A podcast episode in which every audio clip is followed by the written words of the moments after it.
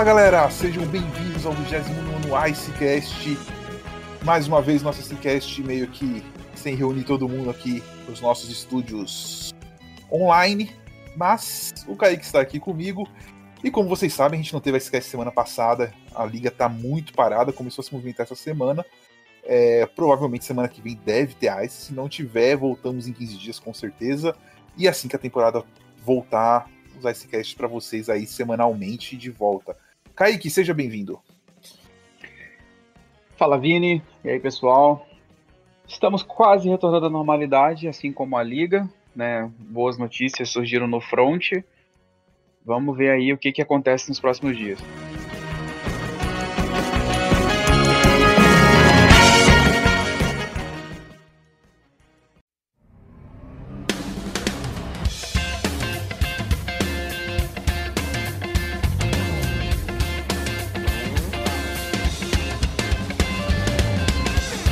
Bora lá, bora lá. Vamos começar com uma notícia, uma nota triste. O Kaique, é torcedor do Penguins, pode falar. É, acho bom quando o torcedor do próprio time fica indignado com a notícia, porque significa que a gente é um pouco melhor do que é, a maioria das pessoas que não ligam desde que o time dele esteja faz, ganhando.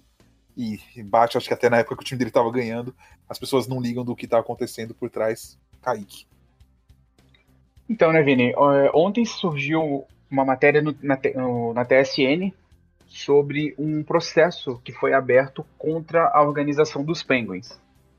Esse processo foi aberto pelo Jarrod Scald, que era assistente técnico do WBS Penguins, né, o time da AHL, que pertence ao Pittsburgh Penguins, onde nesse processo o Jarrod acusa os Penguins, principalmente, de negligência a respeito de um incidente onde a sua esposa foi assediada sexualmente pelo então head coach do WBS Penguins, o Clark Donatelli.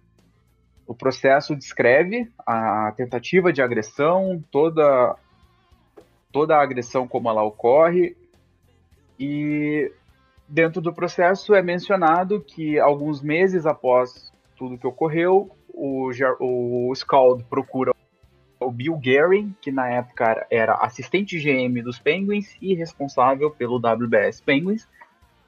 E o Guerin meio que manda ele ficar quieto, não se pronunciar a respeito. É... O Scald e sua esposa pedem uma indenização por danos morais, materiais, uma vez que o Scald acabou sendo demitido em maio de 2020. E, e a sua em sua na ação, ele ele alega que essa demissão ocorreu por conta dele ter se pronunciado a respeito do caso. É, seguindo a linha do tempo dentro dos acontecimentos, né, já saindo agora do, do que diz a, a ação do Scald, é, ele teria falado com o Gary em junho de 2019, é, aproximadamente sete, sete meses antes do sete meses depois do ocorrido, né? E o Clark Donatelli pediu demissão, famoso resignation, por, alegando razões pessoais, coisa de oito, nove dias depois disso, né? É, assim, é um caso pavoroso que ocorre dentro de uma das maiores franquias a, a, da atualidade e que mostra mais uma vez o lado nojento do mundo do esporte, principalmente do mundo do rock, né? É assim, inaceitável uma atitude de alguém como Gary, em posição de poder, pedir para que não se manifeste publicamente a respeito do caso, tentar resolver o caso como foi resolvido, né, da pior maneira possível ali, e depois tentar meio que abafar. Não só o Bill Gary, que hoje já não está mais no Penguins, ele hoje é General Manager do Minnesota Wild, mas esse caso não chegou só até ele, isso muito provavelmente passou pela mão do Jim Rutherford, que é o general manager, passou pela mão do Morehouse, que é um dos diretores, e muito provavelmente isso chegou até o Mario Lemieux também. Então, assim, é inexcusável que isso tenha sucedido dessa forma. Os Penguins, em uma, através da sua defesa, pede né, uma espécie de anulação ou arquivamento do caso, apontando que assim que foi assim que foi notificado a respeito, tomou as, as medidas, que alguns dias depois o Clark Donatelli já tinha sido demitido e que tudo estava resolvido, mas o Scald alega na ação também que tem algumas informações de que o Donatelli era um assediador em série, que fazia isso de forma constante, e que os Penguins tinham pleno conhecimento desse lado do Donatelli. Então, assim, é um caso que vai reverberar mais um pouco ainda, né? Abalou bastante ontem. É, a torcida do Penguins, de forma geral, pelo que eu pude perceber, a do Brasil, tá bem, bem revoltada com tudo isso. E grande parte da torcida internacional também não isso não caiu muito bem lá, né? Infelizmente a gente viu um certo silêncio da mídia do rock a respeito disso. Tirando a TSN e alguns insiders aqui e ali, é, essa notícia não, não foi divulgada muito assim em portais. A NHL, com seu timing excepcional, para não falar outra coisa, Alguns minutos depois da notícia da TSN, a NHL posta no perfil dela o anúncio da camiseta retrô dos Penguins. Algumas horas depois, um artigo falando, se eu não me engano, foi sobre um dos, jogadores, um dos jogadores novos dos Penguins. Então, assim, é, mais uma vez, a NHL e seus associados fazendo tudo errado na hora de lidar com uma situação. Então, assim, é, espero, espero, realmente, espero realmente que isso seja investigado a fundo e que algumas pessoas respondam por isso, né? Alguém precisa responder por, por isso, que isso seja esclarecido o mais rápido possível, porque a gente está tentando mudar o esporte, a gente está tentando mudar isso tudo, mas cada vez que a gente dá um passo para frente são 10 para trás.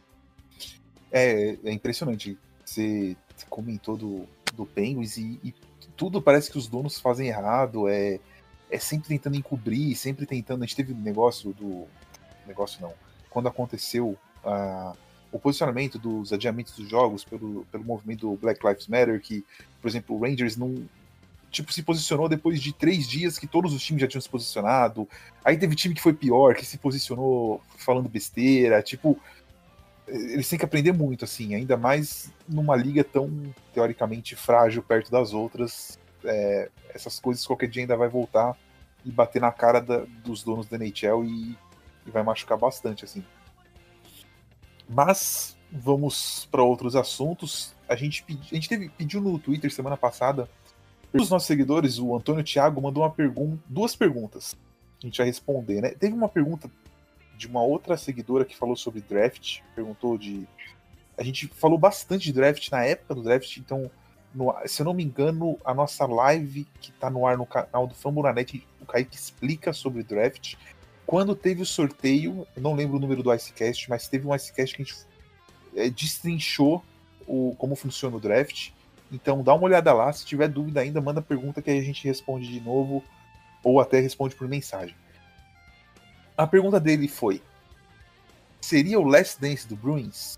E aí a gente pediu pro Guilherme, nosso participante fixo do programa, analisar. Vamos ouvir o que ele tem para falar aí. Fala Vinícius, Lucas, Kaique, a galera que está nos ouvindo em mais um Icecast. É uma off-season que já deixou de ser movimentada há um bom tempo, então eu vou falar sobre uma pergunta que teve nas redes sociais sobre o Boston Bruins, uh, dizendo se eles teriam sua Last Dance nessa temporada que vem. É, Last Dance em alusão à série do Chicago Bulls, né, na última temporada do Phil Jackson e, por consequência disso, do Michael Jordan no time de Chicago. É, assim, acho que se você for pegar a base central da, da série do, do Bulls, a questão foi: sai o treinador, né? É, no final da temporada, e aí o principal jogador da equipe decide sair também, né, porque ele não vai jogar com outro treinador. Acho que nessa questão não entra o Boston Bruins, porque por mais que tenha alguns jogadores que já estão para estão mais perto da, da aposentadoria, como o Brad Marchand, o Tukahaski. É, eu acho que a parte central de, desse Boston Bruins atualmente, que é o Pasternak, ainda está muito longe desse, dessa aposentadoria. Então, por causa disso, eu acho que, o, que esse conceito da série não seria, não seria aplicável ao Boston Bruins. Né? É lógico que o Boston Bruins está também já num processo de, de rebuild, né? já começa a pensar nisso, mas o, a, o núcleo técnico ainda é novo. Né? Diferentemente, e aí é o meu exemplo, do Capitals. Né? O Ovechkin já tá pra, também já está mais próximo da aposentadoria, está no último ano de contrato. E eu acho que essa busca pela, pelo recorde, que inclusive eu comentei na, no Icecast anterior, né, que, para quebrar o, o, recorde do Wayne Gretzky em relação à artilharia da liga, é, seria um componente a mais para fazer essa last dance do Ovechkin no Capitals, né? O Ovechkin está no último ano de contrato, só que ele já disse que não pretende jogar por outra equipe na NHL que não seja o Washington Capitol. Bom, Kaique, o Guilherme fez uma análise boa aí do, do Bruins e com relação àquele Bulls, realmente eu acho que não tem muito a ver, porque uma, o Bruins não tem os melhores jogadores da liga, apesar de ter um time muito compacto e, e, e unido e que consegue, consegue jogar é, e fazer muitos pontos, mas é, eu acho que a análise de Last Dance, como equipe, talvez, porque tá caindo, tá, tá ficando mais velha, mas eu acho que tem pouco paralelo com aquela equipe do Bulls. É, eu acho que seria uma equipe que talvez para mim estaria num Last Dance seria mais um Penguins do que um do que um Bruins. O que, que você acha? Bom, o, o Bruins ele eles tomaram a decisão de tentar o título com o core que eles têm e meio que abriram mão de uma renovação, né? Eles fizeram o, draft excelente do David Pasternak em 2014, que hoje já se tornou um dos melhores jogadores da liga, mas a renovação deles não acompanhou. Né? Muito se esperava de Jake DeBrus, Denton Heinen e Cia, e não deu certo. Hoje o Bruins tem uma linha muito forte, que é a primeira, com Marchand, Bergeron e Pasternak, e linhas que sofreram bastante né, nos, nos, últimos playoffs. Então, assim, é, a idade está chegando para alguns jogadores, o nível do time deu uma caída, perderam algumas peças e não repuseram. Essa temporada que vem agora vai dizer muito sobre o futuro dos Bruins, né? Querendo ou não, eles ainda foram uma equipe de 100 pontos na última temporada. Mas essa que vem agora vai dizer muito sobre qual, qual vai ser o caminho que eles vão trilhar. Se ao fim dessa temporada as campanhas não, a campanha não for algo muito, muito boa, né, especialmente porque a divisão atlântica subiu de nível consideravelmente, acredito aí que os Bruins já possam estar iniciando o seu processo de reconstrução. Tem alguns nomes ali que têm valor para serem trocados, e eu acho que o único que deve ser tratado como intocável naquela equipe hoje é o Dave Pasternak. É, Bergeron com seus 35, 36. Charlie, é, e o Charlie, é, e o Charlie McAvoy, que é o novo.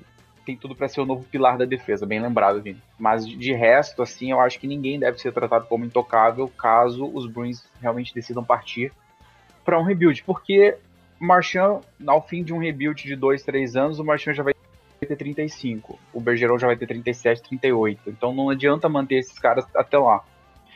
Só mesmo é só o tempo mesmo vai poder dizer. Então, ao fim dessa temporada, a gente vai ter uma boa noção do caminho que o Boston Bruins vai estar vai tá trilhando.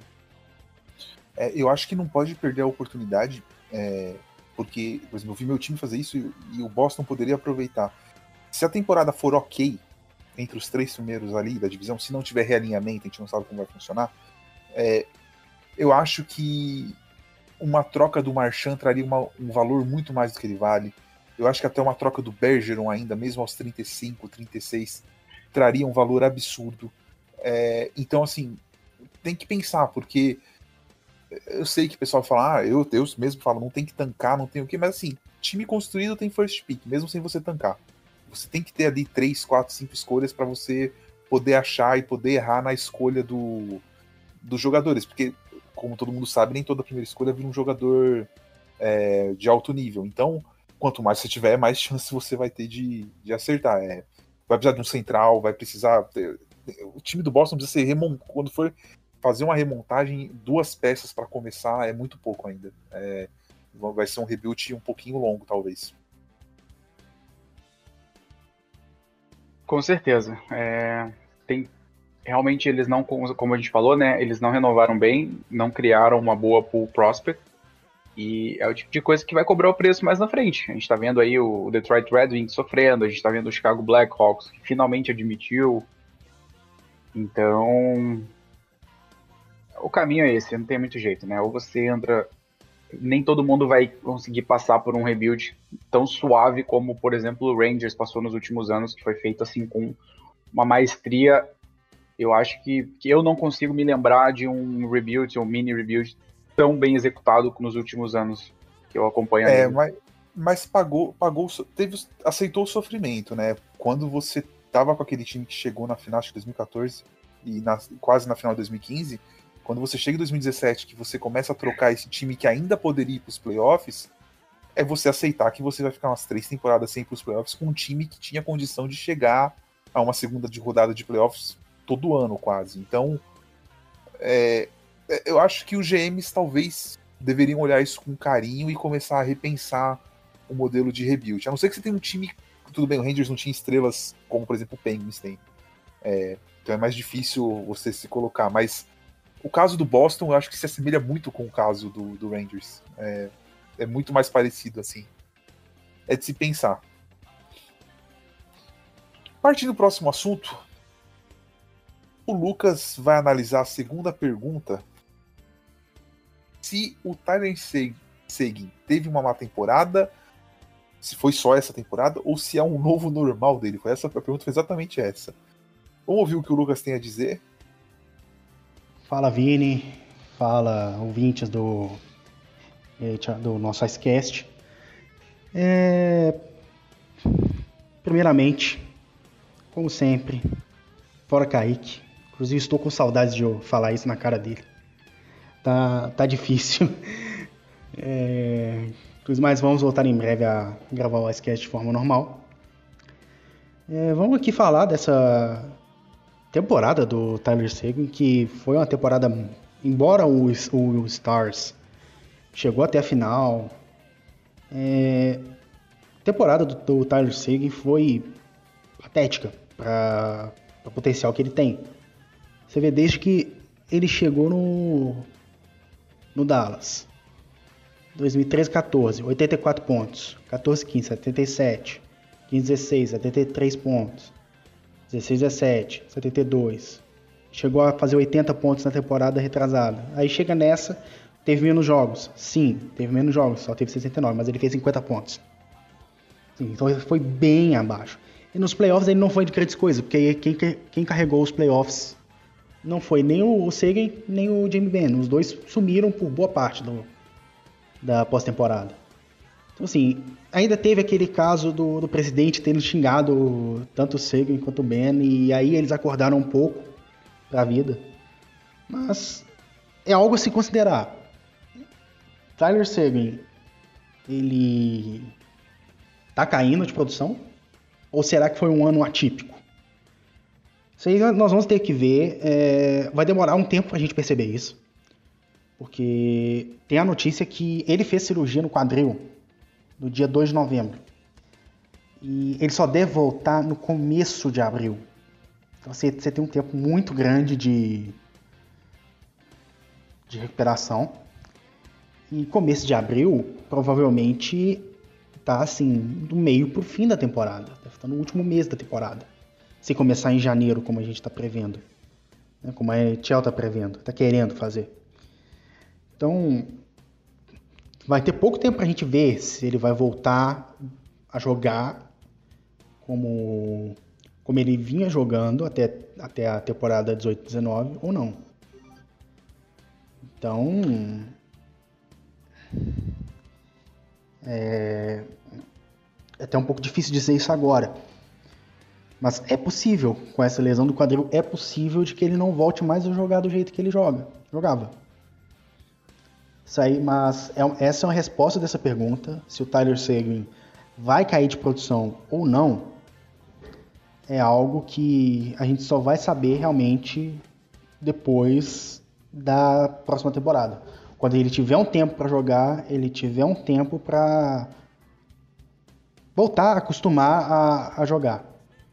Porque ele voltar direto dessa lesão, ele ainda deve pegar alguns jogos para ritmo de jogo e só deve voltar mesmo a jogar bem se o Stars for para os playoffs. Vai ser uma baixa muito grande.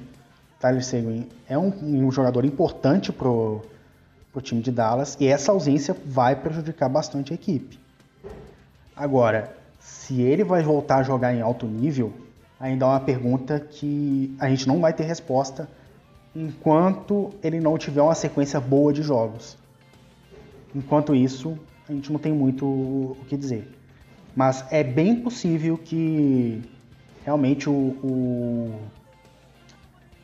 a, o, o, tipo de jogo dele, o estilo de jogo dele tem, sofra, uma, sofra consideravelmente uma, uma baixa e que ele realmente não volte a, a jogar tão bem. Então é algo a ficar de olho, a gente ficar de olho nessa, nessa volta de lesão dele. Bom, acho que o Lucas especifica bem aí o, o que o Seguin o que o Seguin passou. É... Tanto eu quanto o Kaique já comentou várias vezes disso. É... Se ele tava com uma lesão que não conseguia jogar, ele não deveria ter jogado. É... Essa coisa do. É, não é um jogo, né? Não é a, a final que ele entra e, e, precisa jogar de qualquer jeito.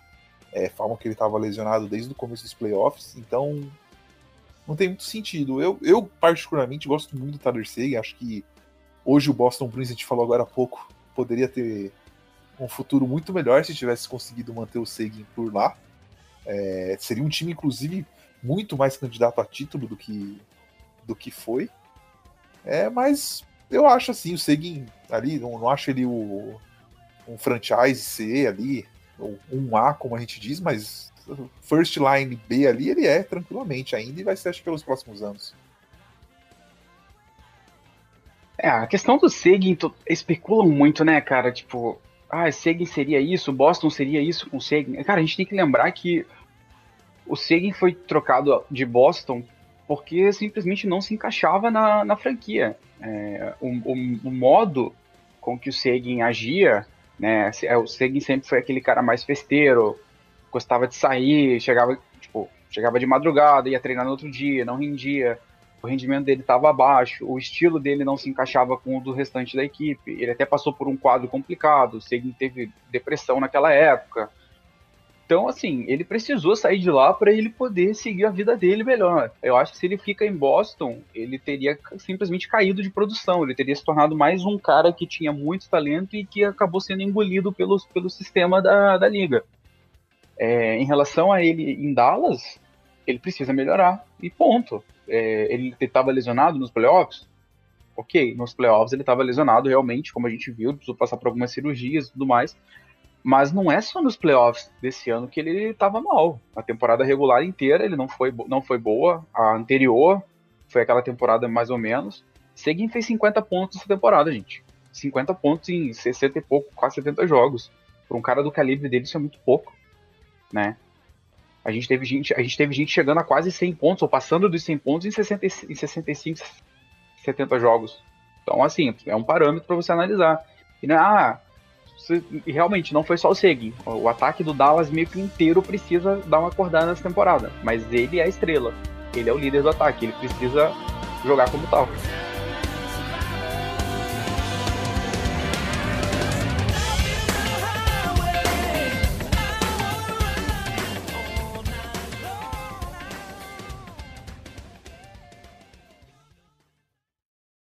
Esse podcast faz parte do site Fambonanet. Acesse fambonanet.com.br.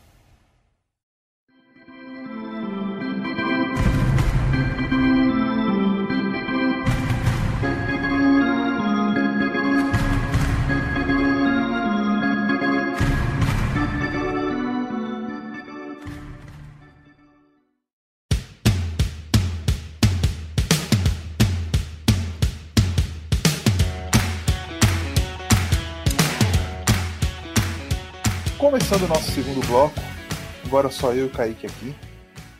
É... Kaique, vamos falar um pouquinho da volta da liga. Fala aí o que você. Fala aí que você, como insider, tá sabendo aí. Você que, você que, tá, concor... você que tá concorrendo a GM do. Ao próximo, ao, ao próximo, a próxima vaga de GM que abrir. Aliás, eu tô vendo a lista dos times mais ricos da, da NHL. Saiu agora. O Rangers passou o Leafs. E digo que com a chegada do Lafreniere, eu acho que o Rangers vai ficar uns 10 anos na frente do Leafs agora. Hein? Não vai ganhar não. nada, eu acho. Mas, mas em relação a dinheiro, ó, ah, beleza. Os dois, né? Não, Absurdo. e, e, você vê que mesmo, mesmo com todas as perdas, né, que, que aconteceram com as franquias nessa temporada, o Rangers ainda lucrou, lucrou 87 milhões de, de dólares, né? Esse é o, o lucro, o lucro realmente, tudo depois de todas as despesas, todos os investimentos, foi o dinheiro que o Rangers ainda gerou. Esse valor, ele é em média 110, 115 milhões. Então, tipo, você percebe a, a queda, mas ainda assim o Rangers, cara, é uma franquia comercialmente absurda, absurda. O, o, o Rebs também, é, apesar o de não ter o valor do 86,5, é absurdo. 86 cara. milhões de lucro é muito grande. E aí você percebe a queda, né? Após o Rebs, você tem o, o Leafs com 55, 56 milhões, aí vem Black Hawks, que ainda manteve 45 milhões. Aliás, torcida do Black Hawks é sensacional, né, cara? É, é. Apesar do time tá na, o time tá realmente mal, não tá enchendo os olhos, maior média de público da liga ainda, é. Faz toda a diferença para para franquia. Olha o Boston, olha o Boston. Boston, Boston Bruins numa, o Boston Bruins numa situação um pouco estranha, né? 26 milhões apenas de lucro nessa temporada, considerando as perdas aí, mas eu acho que foi mais ou menos uns Olha, eu diria que uns 50 milhões a menos eles acabaram deixando de ganhar esse ano, comparado às últimas. Você tem ainda o Red, o Red Wings, que mesmo na situação que tá 30 milhões? 31 milhões. É. 30 milhões de lucro. O Flyers, né? Olha o que, que, acontece com o Flyers, cara. Então, cara, mas 7, você vai. Pro... 7 milhões de lucro.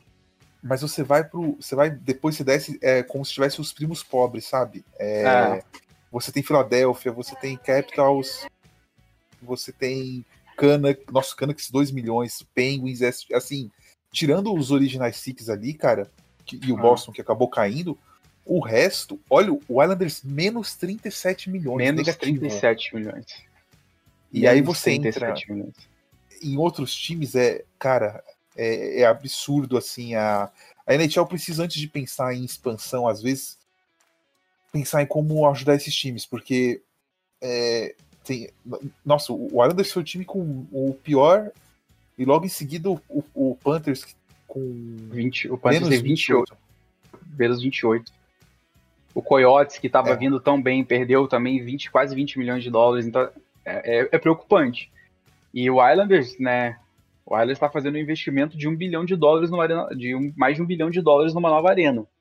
E se isso der errado, né? Daqui a pouco os caras cansam de perder dinheiro, velho. Sim. Porque Bom, vamos é, falar da volta da liga? É, vamos lá. eu te cortei de novo, mas enfim. É, termina, termina do Islanders e a gente vai pro. Aí já puxa Não, o. Falando que o, um, uma coisa que a gente até acho que, acho que a gente até já comentou, o Islanders está perdendo dinheiro já faz algumas temporadas. E isso não muda. É, e agora foi uma perda gigante. Então, como é que eles vão lidar com isso? Sim. Bora lá, vamos falar do, da volta da liga, né? A gente acabou entrando nesse assunto porque acabou de sair a lista da Forbes, né? Tipo assim, faz. Sim, acho que, meu, faz, fazia uns 10 minutos que tinha saído a lista aqui, a hora que a gente começou a gravar. Kaique, bora lá, fala aí. Você que, como o próximo GM, o que, que, que você está negociando lá com. O que, que você está querendo aí? Tá, tá, tá, querendo engrupir os jogadores? Assinou um negócio aí em julho e agora achou que a pandemia ia acabar? Assim, trairagens. Olha, NHL, viu? difícil, viu? É difícil. Então, aparentemente, após as últimas informações, né, Vini, que a gente até retratou no. A gente até falou sobre no último Ice, a NHL deu uma recuada e conseguiu entrar, chegar num consenso com a Associação de Jogadores, a NHLPA. É, de acordo com, as, com os insiders, Pierre LeBron, Elliot Friedman companhia, a questão financeira está resolvida, né? Tudo que diz respeito aos pagamentos e tudo mais está resolvido para essa temporada. Então é o, eu diria que é o, o principal embrólio, né? Porque NHLPA e NHL barra donos travam uma batalha constante. É, são as duas, é, Liga e Associação de Jogadores, que mais tem conflitos são essas duas, mas assim, de longe, entre, entre, entre todas as ligas. Então essa questão está resolvida. Agora a NHL vai ter que basicamente fazer uma mágica e tem um mês e três, quatro dias para definir o restante das coisas. Calendário, se vai mudar de divisão, se não vai, se vai ter um realinhamento provisório, se não vai. Tem muita coisa para terminar antes de começar e eu fico um pouco cético em relação a isso. É muita coisa para ser organizada. Né? A gente não sabe também desde quando estão organizando isso, se, se o planejamento já tinha sido iniciado logo após os playoffs ou não, mas a bolha foi um sucesso.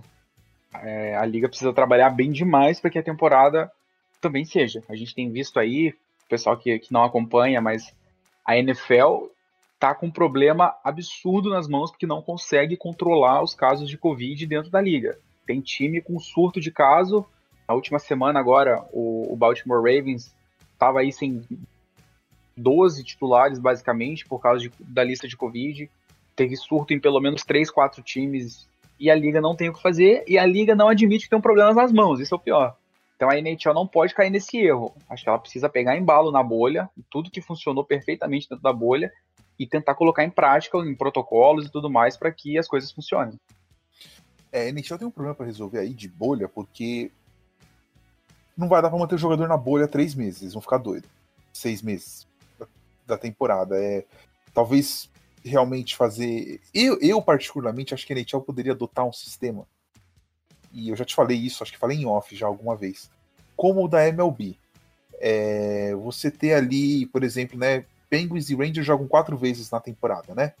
Então assim, meu, quando o Rangers for fazer jogar contra o Penguins, cara, é a série contra o Penguins, já vai para Pittsburgh, joga duas vezes, acabou.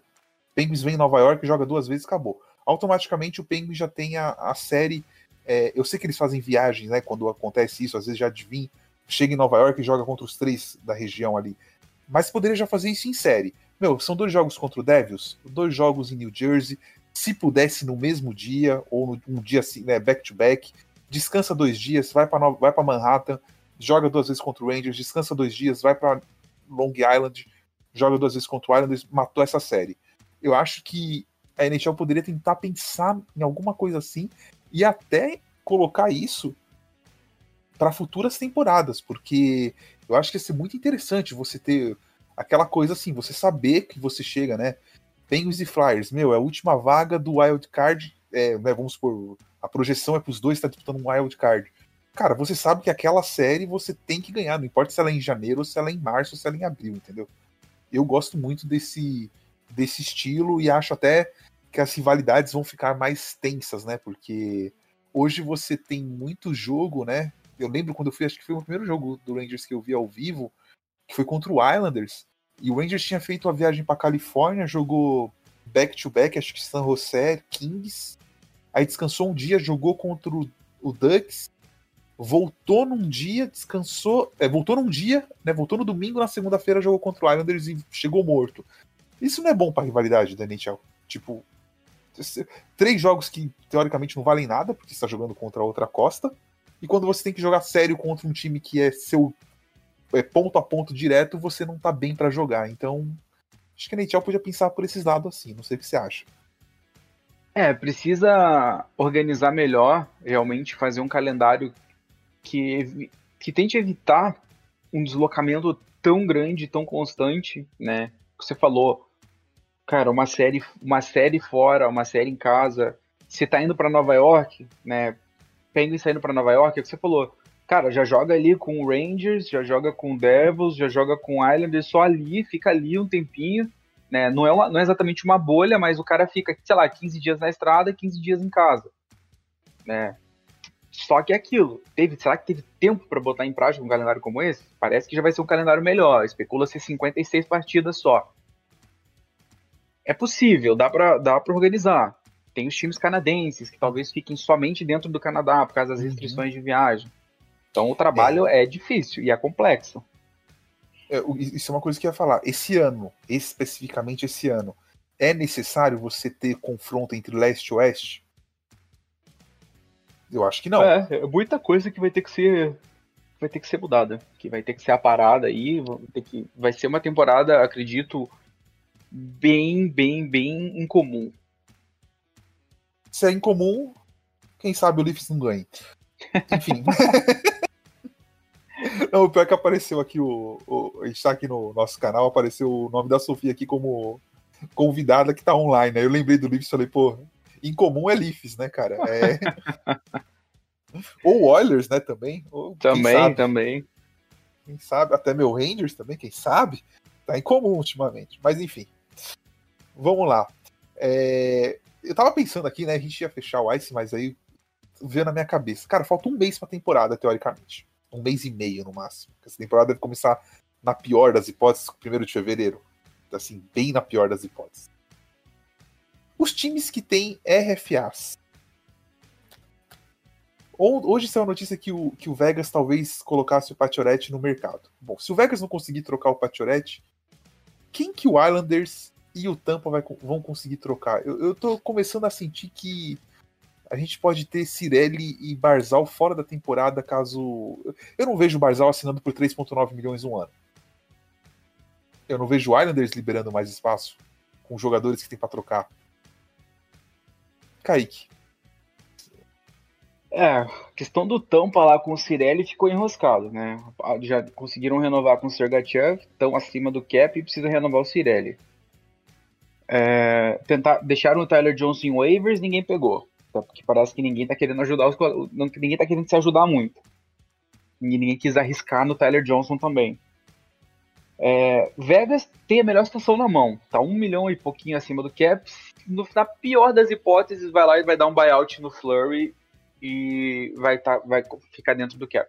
Na pior das falei, hipóteses. E, e, se jogar alguém pro waivers, qualquer um acima de 3, 4 milhões, eles liberam esse um milhão e meio que eles precisam. Que eles precisam. Então, é, joga pro Minors e já era. Dá para resolver fácil isso aí. Mas o, a questão ter que ver agora como fica a questão contratual do Johnny Boychuk em, em Nova York. Se entra alguma coisa, é, se o contrato dele vai ter alguma penalidade pela aposentadoria. É, será que vão jogar ele na long term, pagar 6 milhões para ele? Aí é aquela questão que a gente acaba comentando ainda há pouco. A gente está falando de um time que já está sangrando em dinheiro, né? E 6 milhões para um cara que não está jogando numa folha salarial de um time que já teve um prejuízo de 37 milhões, pode ser uma coisa que pegue um pouco também. Tem outro ponto aí, né? O Islanders, vamos supor que ele jogue o Boychuk no long term e assine o Barzal, o Islanders não tem um roster para jogar. O Islanders, se ele assina o Barzal com o valor que sobra, eles não conseguem nem colocar o goleiro russo eu esqueci o nome dele, mas é o russo bonzão deles, um goleiro muito bom. Sor Sorokin. Sorokin, isso. Eles não conseguem nem colocar ele para jogar. É, o, eles têm, acho que, contrato com o Schneider, o Martin, tem vários contratozinhos pequenos que estão pré-acordados. Então, assim, só o Boychuk, só o salário do Boychuk não é o suficiente para conseguir manter o time todo. Ah, Além da perda financeira que você falou. Então, é. Então, assim, é, são situações que estão se desenrolando de maneira complicada e que agora vai começar uma maratona sem, assim, sem precedentes para resolver. É, essa próxima, o, o, fã do esporte pode se preparar porque essa próxima semana, daqui para frente, vai ser pauleira, né? Vai, agora tá devagar ainda, mas eu acredito que de uma semana para frente, conforme janeiro se aproxime, você vai ter muito time correndo para fazer manobra. Nós temos no momento 1, 2, 3, 4, 5, 7, 8, 9, 10 times acima do cap. Alguns são mais fáceis de resolver. Jets, Ducks, Vegas, alguns não tanto. Né? Caso do Arizona. Arizona já está quase 2 milhões acima do cap. Não, 3 mil, Arizona está 3 milhões acima do cap. Então, o Tampa está 2 milhões acima do cap. Né? Arizona tinha um projeto aí que talvez iria entrar num rebuild, com tudo isso que aconteceu, já não conseguiu. Então, assim, a coisa não vai ficar legal. E vai ter gente tendo que fazer besteira, vai ter gente, ter gente dando jogador meio que de graça aí, igual o Vegas deu o Nate Schmidt para Vancouver, para poder encaixar a galera dentro do, do próprio time. É, vai ser. É uma coisa que tem me preocupado. A gente vai ter muita, muita informação vindo ao mesmo tempo aí com isso, porque eu senti um pouco de maldade dos James esse ano. Ninguém, tirando lá o negócio do Mark Stoll, o Tampa foi campeão, ninguém vai ajudar. Ninguém, ninguém, ninguém. E, e o Islanders, também eu senti que a galera meio que, tipo, ah, vocês chegaram na final de conferência. Agora esse negócio do Boy Chuck que eles estavam oferecendo, eles, eles realmente não sabiam que o Boy Chuck é muito esquisito, cara. Ah. É, é, é, assim, fala que eu não sabia 100% o que estava rolando. Como assim? O jogador do seu time passa por exame médico, você não sabe? Pô, você sabe, você, você sabe quando o cara sai pra beber uma no barzinho da esquina, mas você não sabe que ele tá com o olho zoado jogando todo dia? Né? É. não Então, é assim, todo mundo e, e não é todo mundo que, que vai aproveitar isso para as necessidades, né? Como o Jim Benning fez lá em Vancouver quando pegou o Nate Schmidt. Muita gente, muita gente tipo, ah, era a chance do Vancouver ferrar com o Vegas. Mas cara, se você tem uma necessidade no seu time, você vê a oportunidade de sanar essa necessidade, por que, que você vai pensar em ferrar o outro primeiro? Você resolve o seu lado. Eu tirei Cara, o chapéu, eu tirei o chapéu bonito pro Jim Benning por ter aproveitado a situação e foi lá e pegou o Nate Schmidt, que é um puta defensor, com um salário muito bom. E os caras, tipo, ah, era a chance do Vancouver enfiar a faca em Vegas e tal. Uhum. Pô, e tu vai perder a chance de adicionar um defensor daquele basicamente de graça? Cara, Sim. tem que pensar no seu time, não no time dos outros, sabe? É, por muito menos. Foi o, é caso Ó. do Iserman com o Detroit. O Mark Stoll não é mais um defensor de elite. É, o Mark Stoll no terceiro par, num time como o Detroit, até que encaixa bem. Mas não com aquele salário. Mas o que ele falou, assim, é. Eu precisava de alguém, eu tô construindo um time todo novo. Eu preciso de alguém com presença de vestiário veterano. Mark Stoll pode não estar jogando bem, mas isso ele tem, como presença e um caráter, sem, assim, não tem dúvidas no caráter do cara, tipo, Pra quê? Ah, beleza, só me dá alguma coisa aí, porque esse salário tá muito alto. E deram. Então, assim, o, o pessoal perdeu o time. O pessoal. Eu não sei o que aconteceu com o James. Se eles acharam realmente que essa pandemia ia passar e que a temporada ia ser mais, mais fácil de acontecer. Porque, cara, eu não vejo mais nenhum time fazendo o que o Red Wings fez. Eu não, a não ser que você chegue lá, no caso, por exemplo, do. Por exemplo, no caso do Islanders, e fale assim, ó, Tol, Léo Komarov e a primeira. Aí eles vão pegar. Mas de graça ninguém vai pegar, não. Acho que vai ser difícil. Não, vai ser. Eu tô falando, vai, va- a gente vai ter umas semaninhas bem agitadas daqui pra frente com essas medidas que a galera vai ter que tomar. Vamos ver. Bom, vamos agradecer a todo mundo que participou aí. Só fizemos nós quatro. Acho que não posso confirmar, mas logo mais estaremos aí todos de volta. Logo mais. Não vai ser, não, não tá longe. E Kaique, finaliza aí. Aliás, antes de finalizar, vamos dar um parabéns para Ana, que fez nosso vídeo, o primeiro vídeo do NHL Brasil.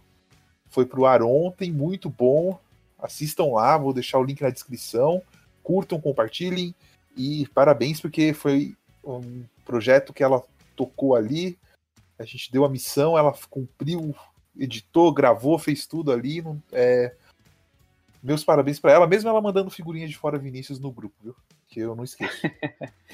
E pra quem não sabe o a gente tá falando, é, o NHL Brasil iniciou é, nessa semana uma série de vídeos explicando como funciona um jogo de hockey, né? Pro pessoal já habituado, que já entende, é claro, é uma coisa que vai soar repetitiva. Mas como o esporte vem crescendo no Brasil, nosso público tem aumentado, a gente resolveu fazer isso para ajudar. Então você pode pegar aquele seu amigo que nunca entendeu muito bem o hockey e mostrar esses vídeos para ele. E gente, dessa forma, quem sabe ele vai passar a se interessar, ele vai entender um pouquinho melhor. E como o Vini disse, meus parabéns para Ana pelo conteúdo fantástico que ela produziu. Escreveu, gravou, editou e mais do que merecido todo o reconhecimento que que está gerando. É isso. Kaique, finalize. Logo nos vemos. Então é isso, galera. Não se esqueçam que esse podcast faz parte do Fambonanet, o maior portal de podcast sobre esportes americanos no Brasil. Não deixem de seguir a gente nas redes sociais, o arroba NHL Brasil no Twitter, NHL Brasil no Facebook, NHL Brasil Oficial no Instagram.